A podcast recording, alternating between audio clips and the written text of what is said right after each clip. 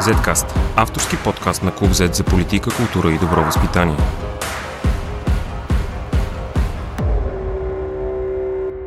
Здравейте, аз съм Борислав Кръстев, а вие слушате 88 епизод на Zcast. Днес, след дълга битка за събиране на депутатски гласове, кандидат премират на продължаваме промяната Асен Василев върна неизпълнен мандата за ставане на правителство на президента. Василев обяви, че са успели да намерят подкрепа от 117 депутати, само 4 по-малко от нужните 121.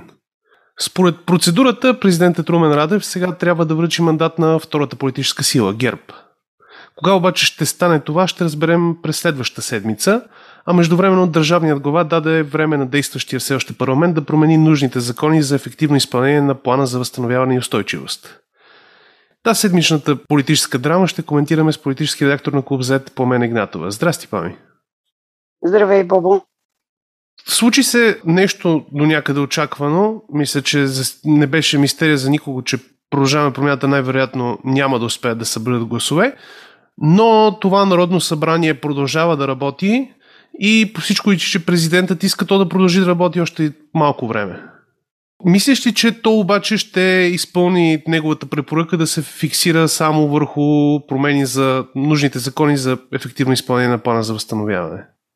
Искрено се надявам, въпреки че действителност упреците към сегашното управление са, че те имаха достатъчно време за да предложат този пакет от закони, за който говорят и който в момента се е превърнал в нещо като заложник на българската политическа ситуация. Не е само заради това, че Ромен Радев дава някакво време и, и те са важни, ако искаме да освоим плана, но и защото а, те бяха слагани като на масата от а, Продължаваме промяната като а, условия за подкрепа на практика. Тоест, а, подкрепете ни 12 души и иначе няма да вземем парите от, от Европейския съюз. Сега, има и нещо друго тук, и то е свързано с все пак евентуално до голяма степен задаващите се избори и с съобразяването на датата за тези избори, което Румен Радев също е чел след като даде време на Народното събрание да работи по тези закони. Всъщност те правиха подобно нещо и с бюджета преди да бъде прият. Той също беше изтъкван като ето това трябва да го свършим преди да се разпадне парламента, така че изчакайте малко. Но всъщност беше гласуван миналата седмица актуализацията на бюджета по-точно, така че това оправдание изчезна. Добре. Няма, няма никаква пречка. Не е нужно тези закони да в голямата си част, предполагам, дори да минават през Министерския съвет. Те могат да бъдат внесени от отделни депутати, което скъсява сроковете. Знаеш, няма нужда от обществено обсъждане за тях и така нататък.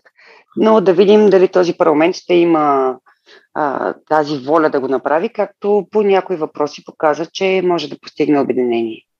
Всъщност имаше една друга тема, която неколкократно се опитаха в това, така да се каже, време на кабинет в оставка, се опитаха част от новото мнозинство да направи нещо по въпроса. Става дума за промяната на изборния кодекс и опита да се върне хартината бюлетина. Опитаха два пъти неуспешно на косъм. Сега мислиш ли, че има ли информация дали ще се опитат за трети път? Не, само че мисля ми, има със сигурност информация, че ще се опитат за трети път. Само ще те поправя, че в случая не става въпрос за новото мнозинство, за така нареченото хартиено мнозинство. Да. Тъй като има вече няколко типа мнозинства в това Народно събрание. Факт, колегата а, Любен Обретенов ги разчерта много добре миналия да. път. Имаме една диаграма да. специално по този повод. Факт. Днес от парламентарната група на ГЕРБ са успели да съберат необходимия брой подписи за да може изборният кодекс да бъде разгледан на извънредно заседание на правната комисия идната седмица. Така че опитите продължават и ще продължават до последен дъх, така да се каже. А има ли м- реален шанс все пак да мине, защото и двата пъти до сега сякаш беше почти на косъм а, да, не, да, не, да не бъде променен изборния кодекс в тази посока? Е, има шанс да мине, Както видяхме в а, първия случай, в който не мина благодарение само на един единствен глас, и то по ирония на съдбата на гласа на Кромзарков от а, БСП, много зависи от това колко души са се регистрирали в зала, колко гласуват и така нататък. Но иначе мнозинството за сега, трябва да отбележим тук благодарение на Възраждане, е против връщането на хартиената бюлетина масово в изборния процес. Така че на практика на гласовете на Възраждане виси промяната в изборния кодекс за пореден път, евентуално непосредствено преди избори. Значи това е нещо, което продължаваме да се притесняваме за него. В крайна сметка, ако това се случи, ще из... може би не изхвърлим, но приберем в склада, докато някой размисли в друга посока машини за милиони и ще се върнем на старата система, която а, имаше изключително много фалшификации, изключително много изпуснати неотчетени гласове, грешки при преброяването. Не, машините няма да си ги преберем, ще си ги използваме, но просто ще бъде дадена възможност на гласоподавателите да избират дали искат хартия или машина и оттам нататък вече въпроси с, както казващи, на действителните гласове, на драсканите бюлетини, било то с лак за ногти или с симпатично мастило, всякакви неща сме виждали през годините, отново ще се завърнат на изборния терен. Следващия въпрос е какво можем да очакваме от следващите две връчвания на мандата. Знаем отдавна, че ГЕРБ са заявили, че ще върнат своя мандат, който трябва да получат те следващи, ще, ще го върнат веднага. Но след това стои въпроса за коя ще е третата партия, която президента ще избере за третия мандат и дали някои от оставащите партии в парламента имат амбиции те да се опитат да създадат правителство в този ами, парламент. Да, вече е, три от партиите дадоха заявка, че са готови да вземат мандата. Това са БСП Демократична България и а, а, има такъв народ, но очакванията, трябва да бъдем честни, не са никак големи.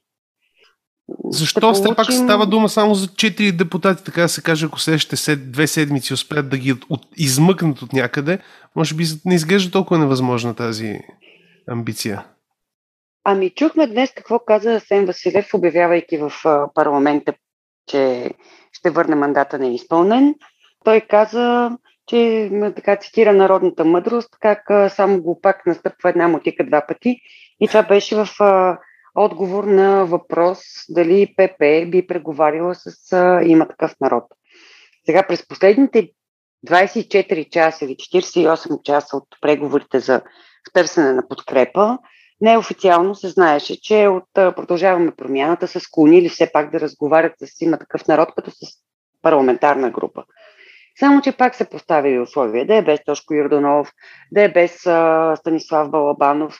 Така че не мисля, че след толкова тежки думи, които бяха казани, след а, толкова така модерното начертаяне на червени линии, продължаваме промяната, ще склони на някакъв разговор с има такъв народ, в хипотеза, в която мандатът е даден на има такъв народ.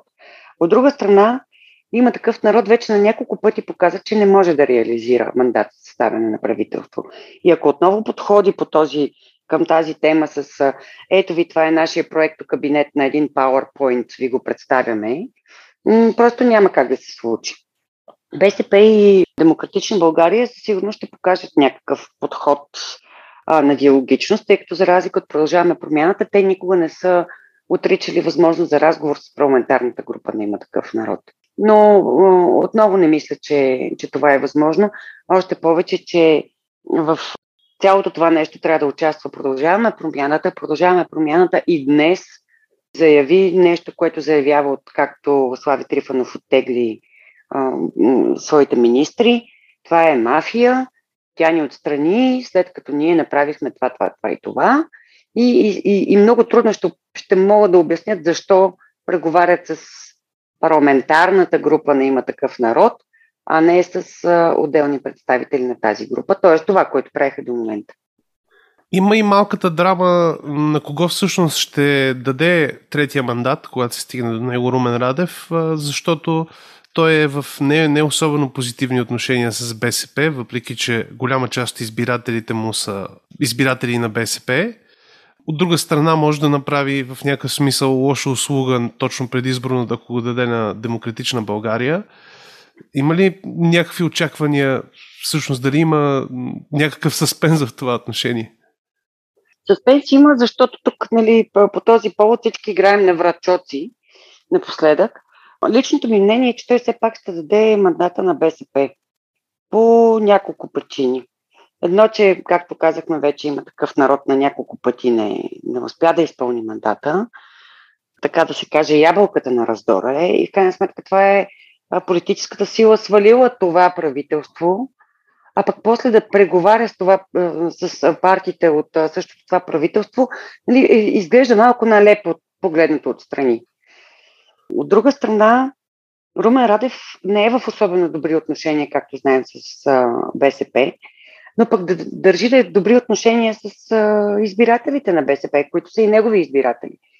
Така че може да направи една такава демонстрация, връчвайки мандата на Корнелия Нинова, на парламентарната група, не на, на лидера. Сега, до някъде същото въжи и за демократична България, тъй като президента успя да разклати позиции и в тази така градско-либералната общност, така наречена, която го подкрепи, когато Гешев влезе в президентството. Но аз продължавам да смятам, че би го връчил на, на левицата, за да изпрати един сигнал до собствените избиратели, въпреки че той е единствения човек, на когото скоро не му предстоят избори.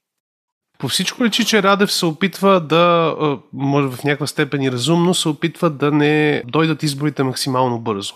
И ако отворим календара и погледнем как стоят нещата, ако процесът с раздаване на мандати се забави в разумния срок, т.е. в следващите 2-3 седмици, това означава, че най-вероятно цялата процедура ще приключи и той ще трябва да разпусне Народното събрание. С същия акт трябва да обяви избори до 60 дни от тази дата в края на месеца, което поставя новите, т.е. предстоящите избори в началото на октомври. Да, това... и това беше, това беше предположение направено много отдавна и самия президент даде заявка, че ако се стигне до там изборите ще бъдат след 25 септември. От една страна, както казахме, е свързано с законодателство, което трябва да бъде прието, а от друга страна, чисто практично е свързано и с воденето на, воденето на предизборна кампания в разгара на лятото. А от трета страна, ако се забави прекалено много, а той не може да се бави прекалено много, точно заради приемането за разумен срок, което макар да не е разписано конкретно в Конституцията, има така различни тълкования на юристи какво означава разумен срок. Президента надали ще иска да проточи дълго време едно служебно правителство, което така да оцели неправилния момент през есента, когато се очаква още по-голяма ценова криза. Всъщност това е едно предизвикателство за него в момента, кого ще намери за, служебно, за служебен кабинет. Така да се каже, една голяма част от изборите му от предишния път вече са в активната политика и не са му на разположение. Включително и последния му министр, служебен министр-председател. Но ти каза, че едната цел е да се избегне, но както и да гледам математиката, всъщност една голяма част от кампанията няма как да не бъде проведена през почивния август, както е известно на нас. Това как мислиш, че ще повлияе на партиите, които всъщност, по мое мнение, водят вече предизборна кампания от последните две седмици, ако трябва да бъдем честни? Ами, ако повлияе негативно на, на някого, то това ще бъде на продължаваме промяната на демократична България, чието избиратели основно по това време са вече на гръцкото море, и нали? все, все по-малко на българското. По отношение на левицата и на ДПС, разбира се, проблем не би трябвало да има, но пък от друга страна, както видяхме и по време на COVID-кризата, кампания може да се води и с други средства, а не задължително само лице в лице, така че негативи, ако има, то не вярвам да са чак толкова големи за, за тези две формации. А по отношение на ГЕРБ, ГЕРБ за момента, въпреки че с изключение на изследването на Alpha Research, друга социология до момента не е излизала поради голямата трудност в момента на социолозите да правят проучвания заради а, тази динамика на събитията. ГЕРБ за сега се окупала, така да се каже, в твърдото си ядро, така че не, не вярвам партията също да има някакъв проблем в воденето на предизборна кампания, пък и все пак е партия с стаж. За финал, има ли нещо друго в парламента, което може да изкочи в последващите, може би последни две седмици на сегашното Народно събрание? Има ли въпроси, които са на дневен ред, които могат да изкочат в последния момент и да бъдат ползвани от някои партии като предизборни, като предизборно вдигане на шум? Има ли такива теми в момента? Тема с такава голяма тежест, като до, до, че ли няма в момента, това, което може да възбуди така някакви страсти, е евентуално, ако законодателите решат да подхванат под една или друга форма нещо свързано с еврото, което не вярвам да направят, защото така ще дадат нов лост за говорене по време на кампанията, нали, хипотетичната кампания, защото все пак още не е приключила рулетката, на възраждане. Къпа Компи продължава да се използва обаче като една такава тема. Там виждаме едно противоборство, нали, пак са добрите, лошите, тези, които саботират заседанията на правната комисия, не искат да приемем антикорупционното законодателство. Те са на страната на мафията. Разбирай, ГЕРБ, ДПС има такъв народ. Та това е към момента, това е изборния кодекс двете, двете теми, които вероятно ще си върват паралелно в оставащото време на това Народно събрание. Добре, Пами, благодаря ти и до следващия път. Благодаря и аз, Бобо. Хубава вечер. Zcast. Извън релсите на обичайното говорене.